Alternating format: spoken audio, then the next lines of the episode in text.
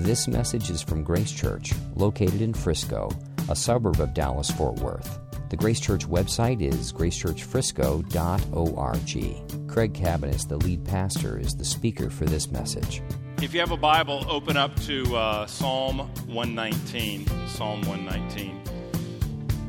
My name is Craig. I'm one of the pastors here, so if I haven't had an opportunity to meet you, let me just extend a welcome to you and say thanks for being here.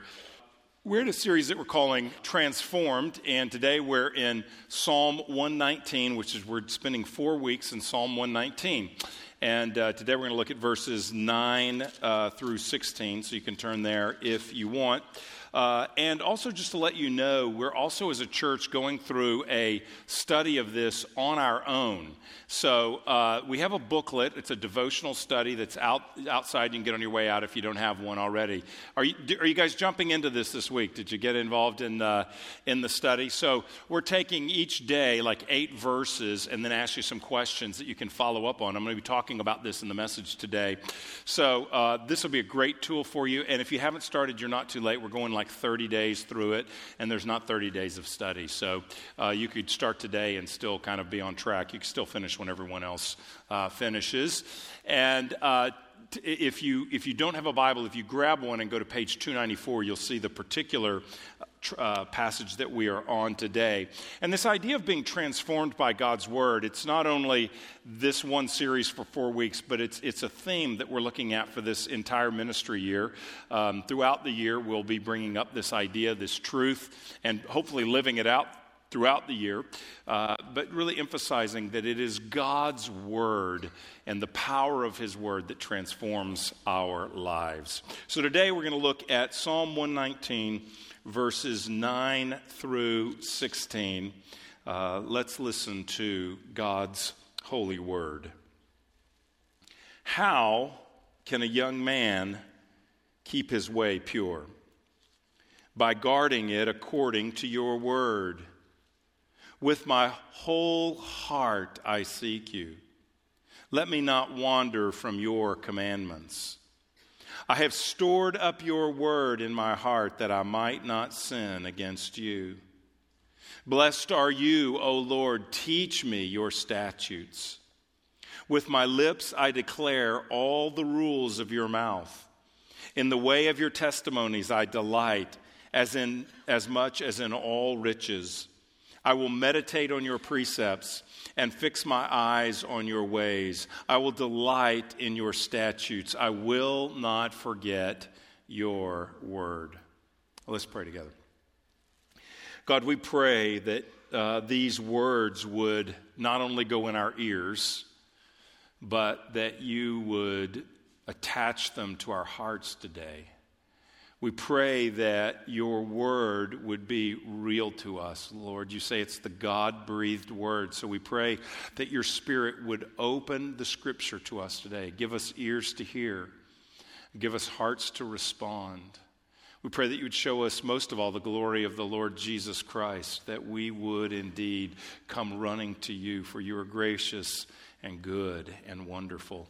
God, help us as we are taking this time to learn about your scripture and, um, and walk in your scripture. We pray that you would help us to be a people formed by the word for your glory. Um, and we invite you now to teach us from this passage. In Jesus' name, amen. So, in the four weeks, we're obviously not going to cover the whole chapter. We're letting you do that on your own. But we are going to cover this stanza here today that we just read. It's the only stanza in the entire uh, book, that, or in the entire chapter, rather, that starts with a question. It starts with a question How can a young man keep his way pure? And so that question is going to sort of direct the study that we're going to do this morning. Uh, before we address why is it addressing someone who's young and why is it addressing a male, before we start there, I want to look at uh, what I think is more important in terms of our uh, understanding the passage, and that's the next phrase. How can a young man keep his way pure? Want to look at this idea of the way, one's way, because that is an underlying theme throughout this chapter. And as you're starting to read it, maybe you've caught that, but that is a theme that we find in this chapter. Look back at the very first verse of the entire psalm, Psalm 119, verse 1. Blessed are those whose way is blameless. It's speaking of a pathway a way, a, a, road, a direction, we could say.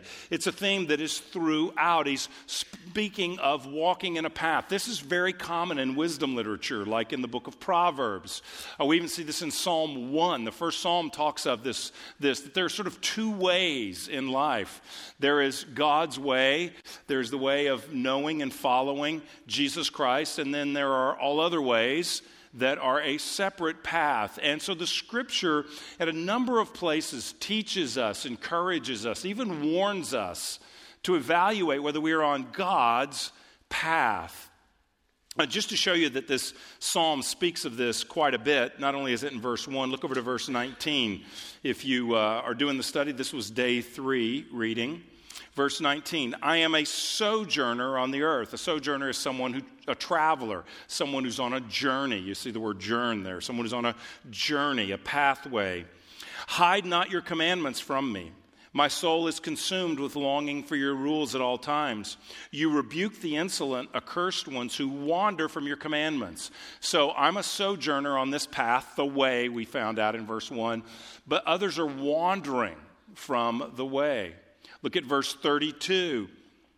I will run in the way of your commandments when you enlarge my heart. So I want to run this direction. I want to run on this pathway following you. Verse 35 Lead me in the path of your commandments, for I delight in it. So there is a pathway of commandments. You get the idea. Uh, I don't, probably don't need to read any more verses, but this idea of the way or the path runs through this scripture. And in the stanza we just read, verses 9 through verses 16, it makes clear that the way to stay on God's path is to stay in God's Word. We stay on God's path as we stay in God's Word. So, this idea of the way is central, and it's what we're going to really focus on today. But let's go back and answer the question why is it speaking about a young man? Why is the question of this stanza addressed to a young man? Well, I think it's because, and most, most scholars say it's because the author is himself a young man. Verse 9, how can a young man keep his way pure? And then look at verse 10, with my whole heart I seek you. Verse 11, I have stored up. Verse uh, 13, with my lips I declare. So he switches this question about how can a young man keep his way pure, he switches immediately into first person and he's speaking of himself. Probably the young man likely represents himself, and so that's why he's asking the question. It does not mean that this passage applies any more to males than it does to females, it's applicable to men and women. It's just probably personal in nature as he writes. So, why does he address young people? Some of us aren't young. So, does this have anything relevant to say to us? Well, I think this is relevant for everybody in the room. However, it is particularly relevant to the young. And this is the reason. Because in this theme of Psalm 19 about being on the way, God's pathway, the sojourner, running in the path of his commands, if you are young, you have a lot of path in front of you. And you are at a stage in life where you are making decisions you are setting the direction for the trajectory of your life. You are making key decisions right now that will determine your destination. The direction you're on will determine the direction to which you arrive. The young have so much in front of them. The young are the ones who are figuring out what they believe. The young are those who are figuring out what they value. You're figuring out who you want to be, who you are. You're figuring out things like what will I do for a career? Whom will I marry should you end up being married? You're asking the question for certainly those reading this and if you're from this church or a church, you're asking the question, What will I do with the faith that has been handed down to me from my parents, from the church? For the baton is ultimately passed, and you are on your own to decide your path. Actually, you've always been on your own. None of us can believe for another person. But the reality is, you're now on your own, making decisions that will determine your trajectory. I remember when I was a teenager, someone telling me, I don't remember much about what people told me as a teenager. Likely I wasn't listening, but I do remember this. Someone told me when I was a teenager one time, You will one day be what you are now becoming. You will one day be what you are now becoming. What were they saying? Well, at some point, like right now, as an older person, at some point you're going to arrive at a destination. And the destination of what you will be is what you're becoming right now. Your decisions now your beliefs now, your direction now will determine your destination then. And so the idea of the way, the pathway for the young is so important. And as a young person, I just want to address you a little bit. I'm going to address you again at the end, and then most of the message I'm not going to, I'm going to talk to all of us. But here's the reality is, you know what? It is, it is too early to tell your destination. It is too early to tell. Um, I thought I was thinking about back when I was young, people that I was in youth group with. I was thinking about people that I was in college uh, ministry with in a church. Uh, I was active at the end of my high school years and active in college. And I thought about various people I've known and where trajectories led, where life led, where the path is led. And wherever you are, it's not too late to change paths, but, but where, it, where it led by choices made. And I thought, you know what? Everybody didn't end up maybe where we would have thought. That I had close friends that I prayed with, that I read the Bible with, that we went out and witnessed to people, we evangelized together telling people about Jesus. We went on mission trips together. And I can think about how some of us ended up in all kinds of different places. At one point on the same, apparently on the same path, but later paths change. Or maybe they just mature. One, one guy that I was very close, these are all people I was close with. One guy I was very close with uh, grew up and he ended up going and planting a church, starting a church among an unreached people group. This is a guy whose pathway, the decisions he was making, the way he was moving led him to take the gospel to people at a co- in a costly way that had never heard the gospel. Never heard the gospel. Another guy that was very close to, prayed with, went to church together with, was very close to, uh, grew up, my age, uh, grew up to be a significant uh, leader, a civil rights leader in the LGBT movement. And uh, he told me that now he's an agnostic. At one point, we were moving the exact same direction, but he's now an agnostic. Another person that I grew up with, that I was close with, a good friend, uh, grew up and started a church and uh, is still pastoring that church. And today, if it's an average Sunday, there will be 18,000 people at that church. That, that's their average attendance, over 18,000. People will come here. this guy preach the gospel. We were all kind of doing the same thing. That's where he ended up. Another person I was very close to, prayed with, read the Bible with, enjoyed the Lord with, worshiped the Lord with. I recently looked him up. I was wondering whatever happened to him. Um, and I found him, the way I found him was that he is now a. Um, registered sex offender for having sexually abused a boy. So, it's too early to find out the trajectory of life. Paths change, paths move, and it is incumbent upon us, it's an incumbent upon you as a young person to know what path you're on and to do what this scripture is going to teach us today to ensure that you are on God's path to begin with, and then you are guarded to stay on God's path as you journey following Him. Now he says, How can a young man keep his way pure? This, has, uh, this is the classic high school boy. Uh, we're getting together and talking about lust. This is our verse. This is the classic high school boy lust verse, and it, it works there. But purity is more than lust. It has to do with more than lust. Purity is a way of life. It is the way of righteousness. It is the way of following God. It is, it is living life, all of life, for His glory. It is following Jesus in all of life, not just religious life, but all of our various parts of our life. And, it, and the way we keep our life pure, that is the way we follow Jesus, the way we uh, walk with Him, the way we l- follow His path, the way that happens is is through the word. It says, by guarding it according to your word. But it's not, as we're going to see, it's not just familiarity with the Word, it's not just knowledge of the Bible. Rather, the Bible must shape our heart. He doesn't say, I'll stay on the path because I know some scriptures, I've heard some scriptures, because I understand Christian culture. It, not at all. It's because something more has happened, because the Word of God has affected our hearts. Look at verse 10. With my whole heart I seek you. Let me not wander from your commandments. Do you see how the word guards us? It guards us at a heart level. Verse 11 I have stored up your word in my heart that I might not sin against you. He's talking about something that is internal. There are two parts to your being you have a body and you have an internal person that we cannot see. The Bible calls it your mind, your heart, your spirit, your soul. It's your internal person. And he's saying the word of God to guard us on God's path uh, must not just enter our ear physically, but it must affect our heart. The person here says that he's storing up God's word. It likely means to meditate on the Word of God, to memorize perhaps the Word of God.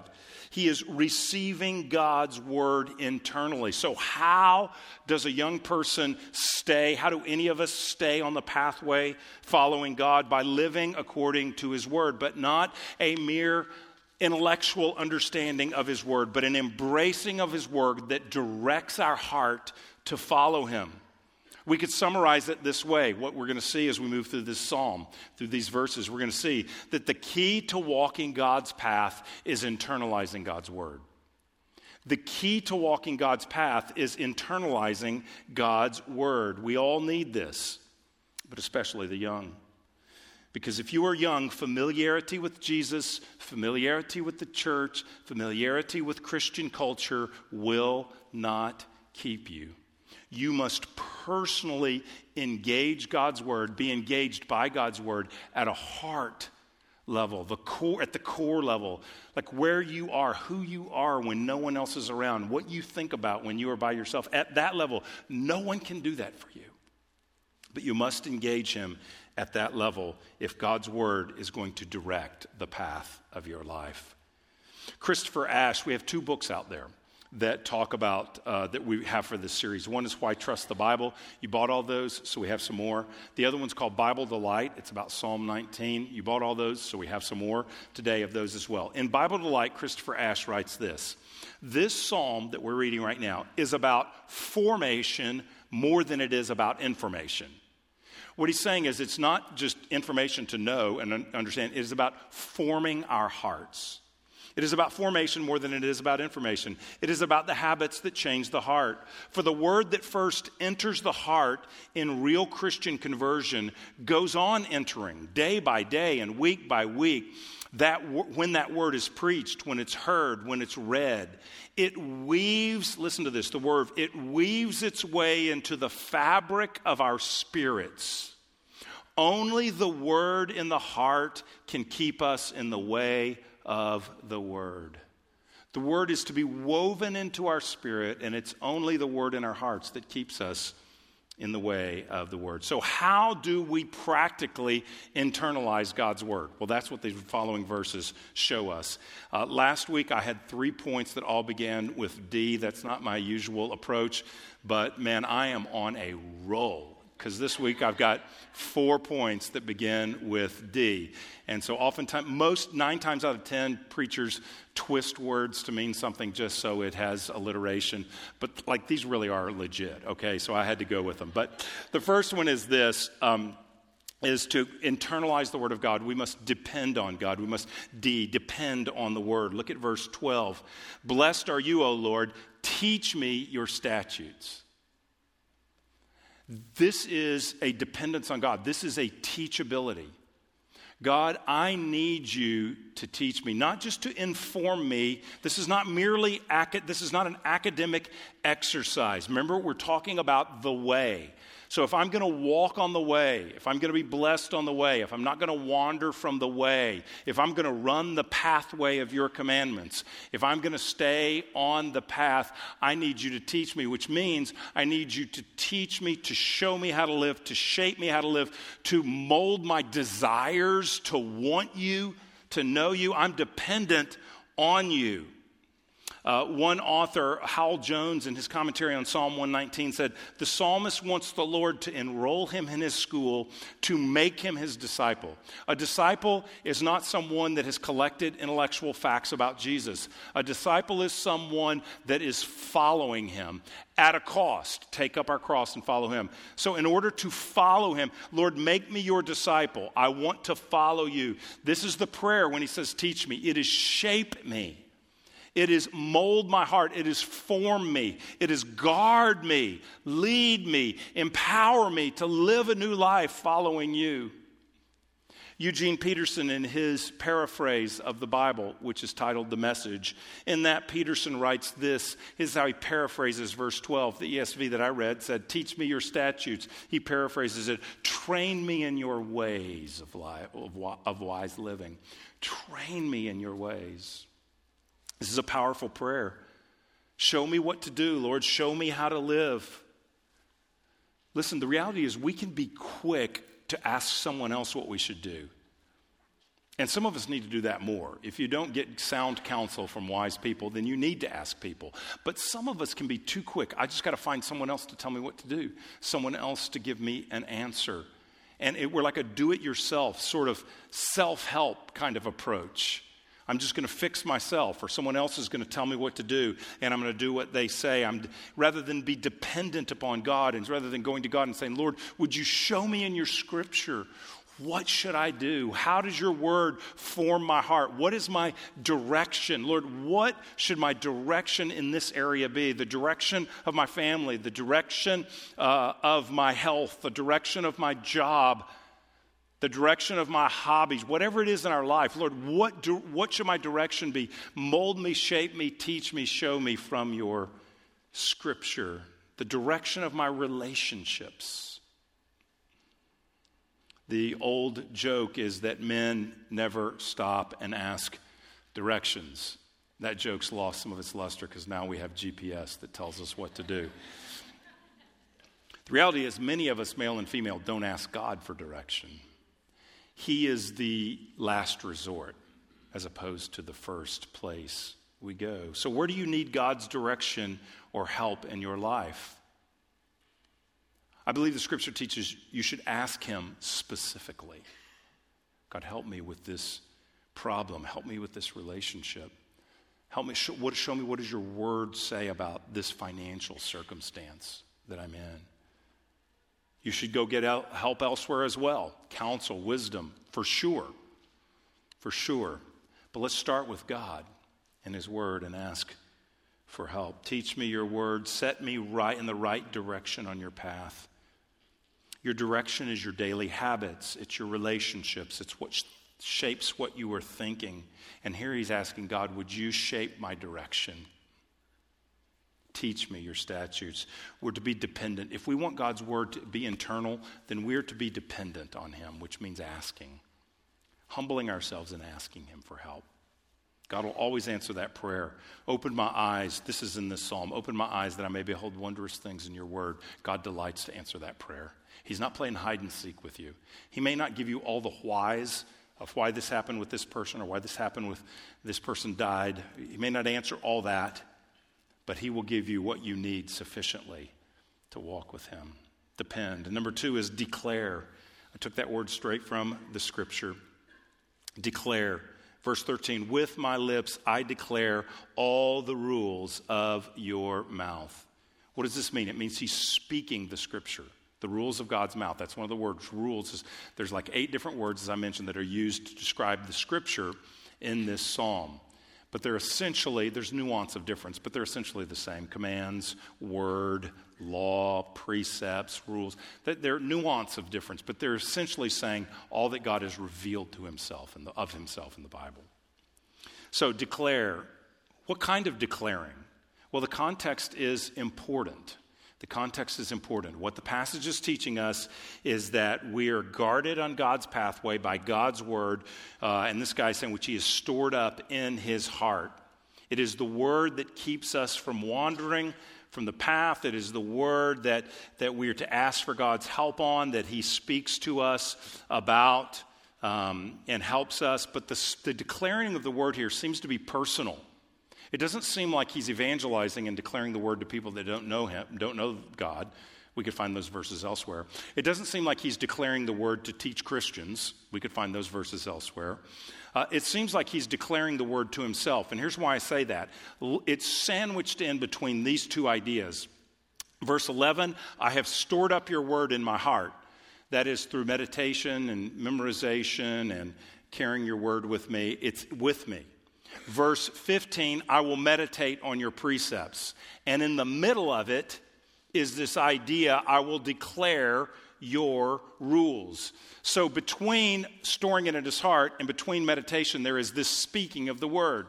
The very idea is that he is internalizing the word, and we internalize the word as we speak God's word as we say it out loud. This section of the psalm is about walking God's path, which involves internalizing God's word. And one way we internalize God's word is to speak it. There's an oft quoted uh, section from the writings of um, Martyn Lloyd-Jones. Martyn Lloyd-Jones was a pastor in England in the previous century, and he talks about this talking out loud to ourselves. And uh, particularly, I'm applying it to talking the Word of God to us. He says, Have you realized that most of your unhappiness in life is due to the fact that you are listening to yourself instead of talking to yourself? Take those thoughts that come to you in the moment you wake up in the morning. You've not originated them, but they start talking to you. They bring back the problem of yesterday. Somebody is talking. Who is talking to you? Yourself is talking to you. The main art in the matter of spiritual living is to know how to handle yourself. You have to take yourself in hand. You have to address yourself. You have to preach to yourself. You have to question yourself.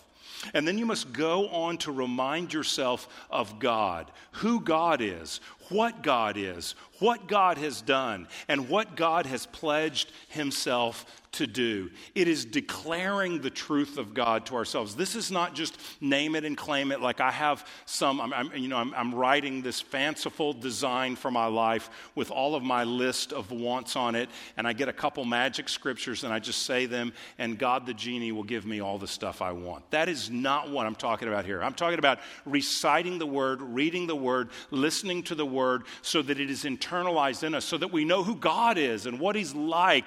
It's, it's another expression of engaging the word. There's a power in reading or saying or speaking the word because the more senses you use, the more understanding you have. And to hear yourself say something can direct your heart in a fresh way. Again, verse 13, I love the Eugene Peterson's paraphrase where it says, With my lips I will declare all the rules of your mouth. That's verse 13. He paraphrased that, I will transfer to my lips all the counsel that comes from your mouth. All the words that you speak to me in scripture, I'm going to transfer that to my lips and I'm going to speak them. Speak God's word as you read meditate and memorize God's scripture. It facilitates this storing of God's word in your heart. Let me read you a story that I found very, very provoking. It again is in the book uh, by Christopher Ash that's out there. Uh, he writes this about this verse I was speaking one day to a Korean who is a missionary in Japan. He told me privately, not trying to impress, but to share a blessing, that it is his practice to read 20 chapters of Scripture aloud to himself each day. He reads it aloud so that it is a multisensory experience. The word reaches him through his eyes as he reads, through his mouth as he forms the words, and through his ears as he hears. Every two months, he gets through the whole Bible. And he said, It is such a blessing. I find that sometimes the words catch me.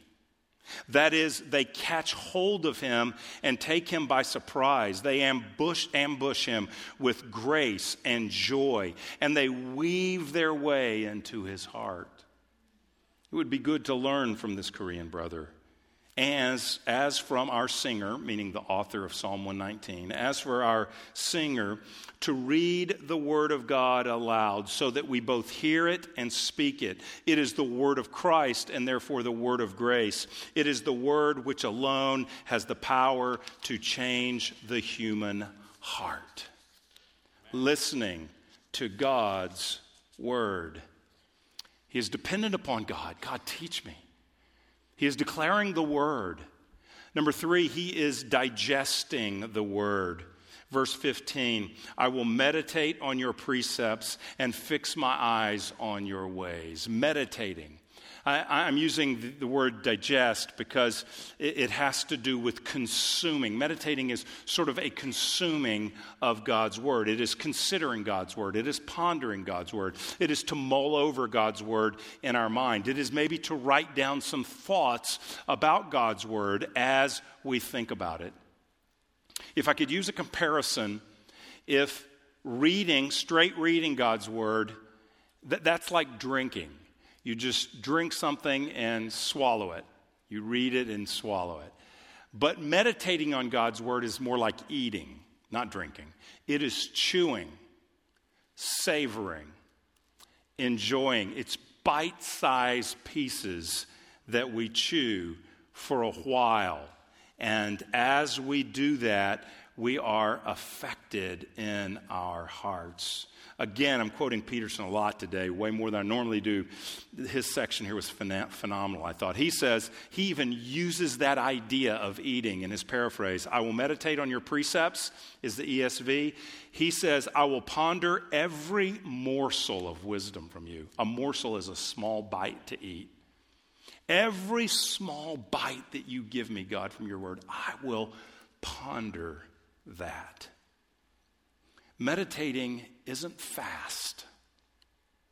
And so it's difficult for us because we live in a world of distraction where we can't, we can't even sit down and concentrate. We, many of us have taken in so much media, so much social media, so much noise, so much activity, so much distraction. I mean, we've got the, we've got the attention span of a housefly. And we have to retrain by the Spirit of God, we have to retrain our brain just to sit still and to meditate. What does it mean to meditate? Well, it means that in an age of constant distraction, we slow down and we turn everything off. Turn the phone off, shut the laptop, turn the TV off, turn the music off, turn the kids off. This means you may have to get up earlier than your children to read, or after they go to bed, then you can read in silence, or they can have playtime in their room because this is really important for you to have some silence to do this. So you turn the children off.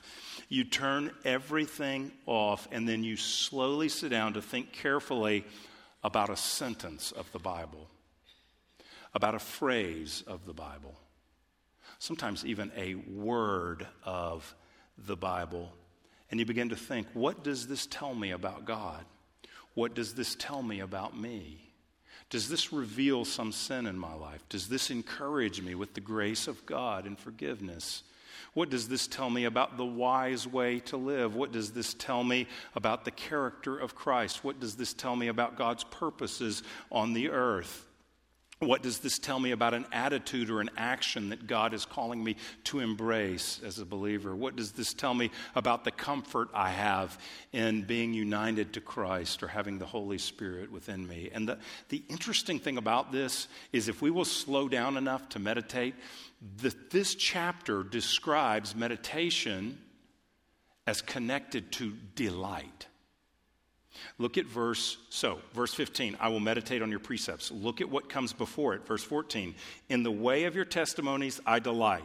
Verse 16, I will delight in your statutes. Do you see it's a sandwich? There is delight in the word, meditate, delight. Meditate is the meat of this sandwich, and delight are the slices of bread.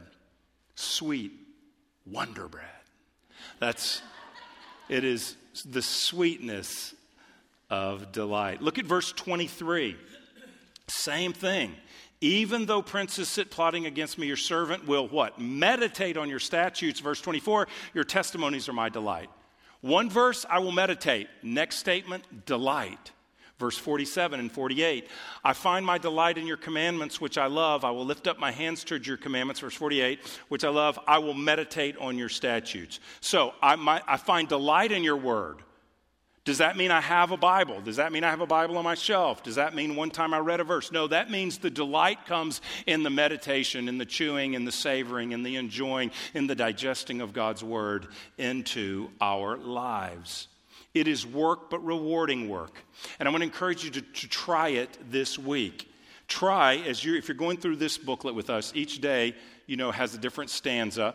So try this week to take a stanza and maybe just select one verse out of it. There's eight each day. So maybe you could select one verse out. And then the four questions at the bottom, maybe you could apply it to a verse and not eight verses. You know, what does this teach me to think about God and His Word? What is this, how does this move me to, to feel about God and His Word? What does this teach me to apply in my life? How will I pray about this truth?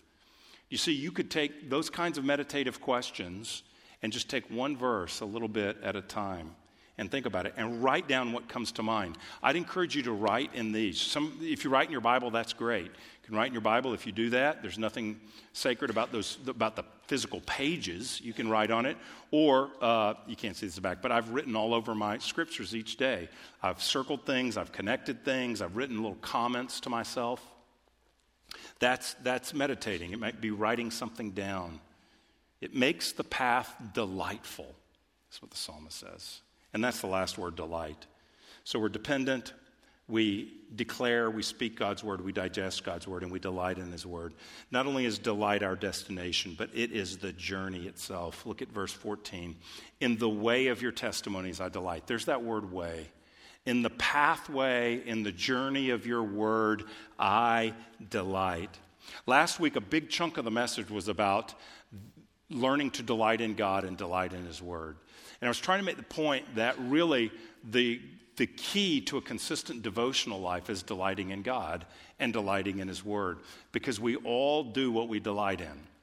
And there's seasons where it's dry. There's seasons where we go, Where are you, God? Those are different Psalms. They're in there too. Like, God, where are you right now? In God's face, complaining. We have those Psalms in the Bible. But this Psalm is much more about delighting as we encounter Him. And while there may be seasons of dryness, I believe God's will for us is to experience, uh, in a more normal way, some kind of joy in Him, in, in His word. Even, even in times of difficulty, we can have joy in Him. So I talked about that last week. But these verses show that it is internalizing God's word that keeps us on His path and that fosters delight. So, to the believer who says, I don't really get anything out of God's word, first of all, thank you for being honest. Church is not a place to play games. It's not a place to dress up. It's not a place to act spiritual. It's not a place to be a little more godly than the next person. It's a place to be God, to be real because God already knows us. We're not fooling God. So if you don't get anything out of the Bible, if you maybe are a Christian, you say, hey, if I'm honest, I even like parts of the Bible. Just be honest about that. Because you're not going to get on the pathway by acting all spiritual. So, first of all, I want to be real. For Christians who say, I don't delight in the Bible, I don't really get anything out of it, it may be because you're not internalizing it like we're talking about here. It may be because um, it doesn't seem delightful because you're not asking God to teach you. You're not learning anything new. There's no hidden treasure that's opening up before your eyes. There's no new discovery. There's no sense of God when you read it. So ask Him to teach you. So that's the, that's the depend. Maybe you've never spoken it. You think, well, I've kind of read it silently. Have you ever taken the section that we just read and read it three or four times out loud? Listen to it. See if it would catch you, like the testimony of that ministry. Maybe you've never digested it. In other words, it's just been like drinking. It just goes right through your mind. But you've never stopped, chewed, you've never taken a verse, thought about each word. What does it mean? Prayed about that. You've never gone through that kind of process. And maybe so you've never really delighted in it in that way because you've, you've not sort of um, experienced it in your soul. It is, to foster delight. Maybe you've never had this multisensory approach. Last week I was advocating a multisensory approach. Um, I was talking about listening to God's Word, reading and writing God's Word, or writing your thoughts about God's Word. Now we're talking about speaking God's Word. We're talking about reading it silently. Man, I got an app on my phone. It's absolutely nuts. The world we live in, the technology we have is ridiculous. I have an, a Bible app on my phone where you can select the voice of the person reading the Bible to you, like Siri or something. I don't know. You, I, I like that, uh, that British guy's voice or whatever it is. So you select the voice, and then you select the background music. So you can have ambient music, you can have guitar, you can have piano, you can have piano and cello. Pick your background music, customize it with your voice, female or male of choice, and they'll read you the Bible. I mean, we are spoiled. This is insane. This is an absolutely insane. What they can't do is put it in your heart. That happens as we expose ourselves to the scripture. So it may be that you're reading it but not internalizing it. It may be that you're reading the word, but it never leads you to the word, Jesus. It may be that you're not connecting to Christ as you read. It may be that you find engaging Scripture to be burdensome. You find it to be discouraging because you don't see Christ in the Word. But the Scripture always leads us to encounter Christ. Here's one way that we encounter Christ in this passage we're reading today. We encounter him because we realize of all the lofty ideals in this passage where we all say, I haven't done that. I'm guilty of that. I will not forget your word. Oh, I've forgotten his word. I will not stray. Oh, I have strayed. I will declare. Oh, I've gone times where I haven't declared. I will store up your word in my heart. Oh, I haven't stored up plenty of time I have not stored up his word in my heart. So we read this and we say, well, that's not where I am. But Jesus completely fulfilled this passage. He is the only one to seek his Father with his whole heart, verse 10. Christ never failed to seek the Father. He is the only one who's never wandered in thought or in deed. Jesus is the only one who has always obeyed the word and never sinned, verse 11. Jesus is the only one who always declared truthfully the word, verse 13. Jesus is the only one who always fixed his eyes on the Father, verse 15. Jesus is the only one who has never forgotten God's word, verse 16. He fulfilled the law for us. He engaged God's word constantly. And when he was tempted in the desert by Satan, what did he say to him? He said, Man does not live by bread alone, but by every word that proceeds from the mouth of God. Jesus confessed, I live by God's word. I live according to God's word. I, Jesus, he never broke God's word. He obeyed the commandments perfectly. And here's the deal when you first believed in him and came to Christ as a believer, all his obedience was credited to you.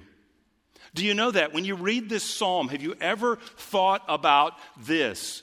That God declares you righteous in Christ, the Bible says. So God relates to you as one who has always sought him with his whole heart. But I didn't. Jesus did, and you receive his righteousness. God views you as one who's always stored up his word, your, his word in your heart, one who has always declared his rules, one who has always meditated on his precepts, one who has always delighted in his statutes. You see, it is in the righteousness of Christ that we open up this scripture. This is grace. So here's how this plays out tomorrow morning when you wake up. If you have, if you have to read and internalize God's word in order to be accepted by Him, that is drudgery. However, if you read and internalize His Word because you are already accepted by Him because of grace, that is a delight.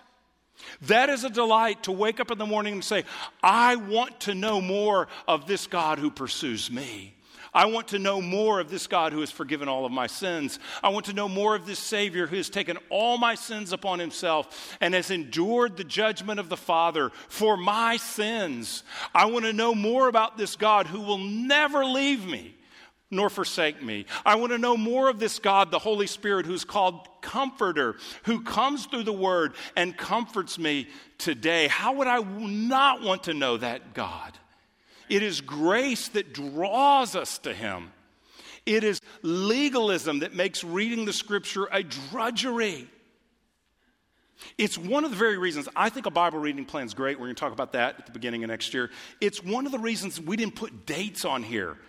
Because there's this legal, oh, I'm a day behind. Oh, no, I didn't please God. You know, there's this legalism thing with, oh, I got to measure against, oh, my, my, my friend in the community group, oh, they're, they're caught up to date and I'm two days behind. There's this compelling legalism in all of us to do enough to be better than others and earn God's forgiveness and acceptance and love. You can't do it. You are accepted in Christ. And when we get that kind of grace, when we realize the Bible is a word of grace, it draws us. It's His kindness that leads us to repentance, Paul writes. Listen, to walk God's path, we must internalize God's word. And that word is a word of grace, it's the word of Jesus.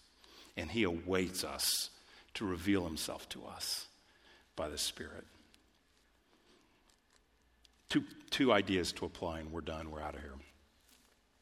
One is seek to internalize the scripture this week. I've kind of made the point, I think, but if you're doing the study, then what you can do is think about these things we talked about today.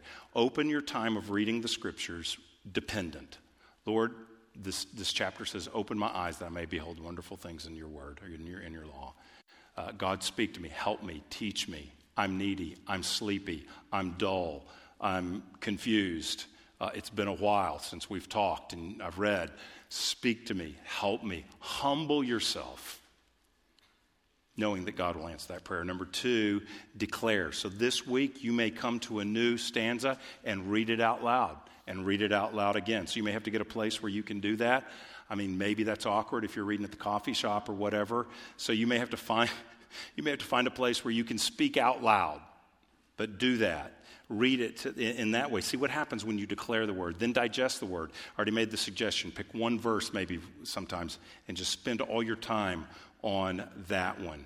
Um, that would be something. And then delight in the word. Look at verse 16. It says, I will delight in your statutes. I will not forget your word. So see how you can carry the word into your day practically. So this week you read a section. Maybe you meditate on one verse. Maybe you write it on a note card. Maybe you type it into the notes app on your phone. Um, and so you can review it during the day. I've been carrying this around in my backpack, so I have it with me at all, most, most places. So I could just pull it out and look at it. And I will not forget. Well, the truth is, I have forgotten. I have had so many times I've read God's word and then totally forgot what I read an hour later, much less by that night. Yeah, I remember reading. I don't really remember. I was reading, then I checked the scores on my phone, then I sent two emails, then I went back to it, you know? So it's shutting all that down and then carrying it into your day. You delight as you carry it with you. Seek to internalize the scripture this week. Maybe you memorize a verse and work on it all week and uh, store it in your heart. So see what happens if you internalize. Ask God to help you internalize. And the last thing, I'm going to close by saying a word to the young people again. As the person told me, you will be what you are now becoming and you want God speaking to you on your path, you want God shaping your heart, you want God directing your heart. And there's a lie that you can go a different way and come back later. You can go a different way and you'll be all right. You'll go a different way and what someone else's experience won't be yours. Let me just tell you lovingly, you are not the exception. You will not be the exception. The Word of God doesn't work that way. You're not the exception. We all are headed to a destination, and you can't get off the path and get on another path and walk your whole life down that path and end up at the same destination that you would have. I heard a story this week about the, read a story this week about the exception. It was about a guy, exception on the pathway. It was about a guy who, on a family vacation, they'd vacationed in this spot before, and so they're going somewhere. He goes, I know a shortcut. It's got the family in the car. I know a shortcut. Uh, meet every dad on vacation. I know a shortcut that can get us there quicker. When they got up to the shortcut, there's a sign that says, uh, road closed. Road closed. Do not enter, road closed. So he decides that he's going to go ahead and go around the sign and take the road, to which his wife wisely is saying, No, don't do that. It says road closed. And ah, don't worry, I know. So he starts going down the road, and they're on it by themselves, which for a normal person would have been a concern, but for him was wonderful. Uh, and he began to relish in the fact how discerning he was, how wise he was. Look, we've gone miles and we're going to make we're going to we're going to cut ourselves a lot of time save a lot of time because i've gone down this road and he is gloating uh, there seems to be no problem until he finally after miles comes to a spot where there used to be a bridge uh, that has since been washed out. And he's at a dead end. So he turns around sheepishly and drives back with no gloating, as they've now added time to their trip because he has ignored the sign and gone down the road as he, uh, as he desired, as he thought would work. And as he comes back up to where they got, where they went down the closed road, there was the sign that said, Road closed, you know, do not enter, road closed. Now he's approaching the back of that sign, and the back of that sign says, Welcome back, stupid.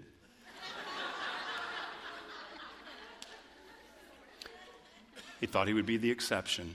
And while it's not my intent to call anyone in the room or any young person stupid, if you think that you can walk your own way, develop your own path, navigate your own original ideas, and ignore God's word, if you think that you can do that and end up at the destination of glory, the life that God has for you, well, you're stupid. It's, the Bible would call it foolishness it is foolishness. And the good news is there's enough old people like me in the room that'll tell you by experience. We've seen the sign, welcome back, stupid, okay? There's a few of us that's like life motto kind of stuff, okay? It's like, a few people got that tattooed somewhere on their body. That's their life story okay so you don't have to do that you can get you can stay on the path be guarded on the path walk with god and it can be a delight but it happens by God's grace as we ask for His help and as we internalize His word, not just leaving it out here, but having it shape our heart and our lives. And if that's you, you know, jump on the path today. You can turn to the path. If you've been faking it, acknowledge that. That's okay. Questions are okay. You doubt God's word. You don't even believe God's word. Open up and talk about that with someone today. Might be one of the youth leaders, might be someone in the young adults ministry if that's where you are. Might be your parents, might be a pastor, might be a trusted friend, but someone that you can open up with and don't fake it because you are on a pathway. Uh, if you're on a different pathway, you are not the exception. God invites you to his path. And so I want to pray. If you want to be on that path, you just turn to God today and you ask Him to forgive your sins and grant new life, just like the two people we had in the baptistry today telling their story. It was powerful. Powerful. Could you pick up? They're grateful to be on the pathway of the Lord, that they're off the other path they were on. You can do the same by just trusting Christ.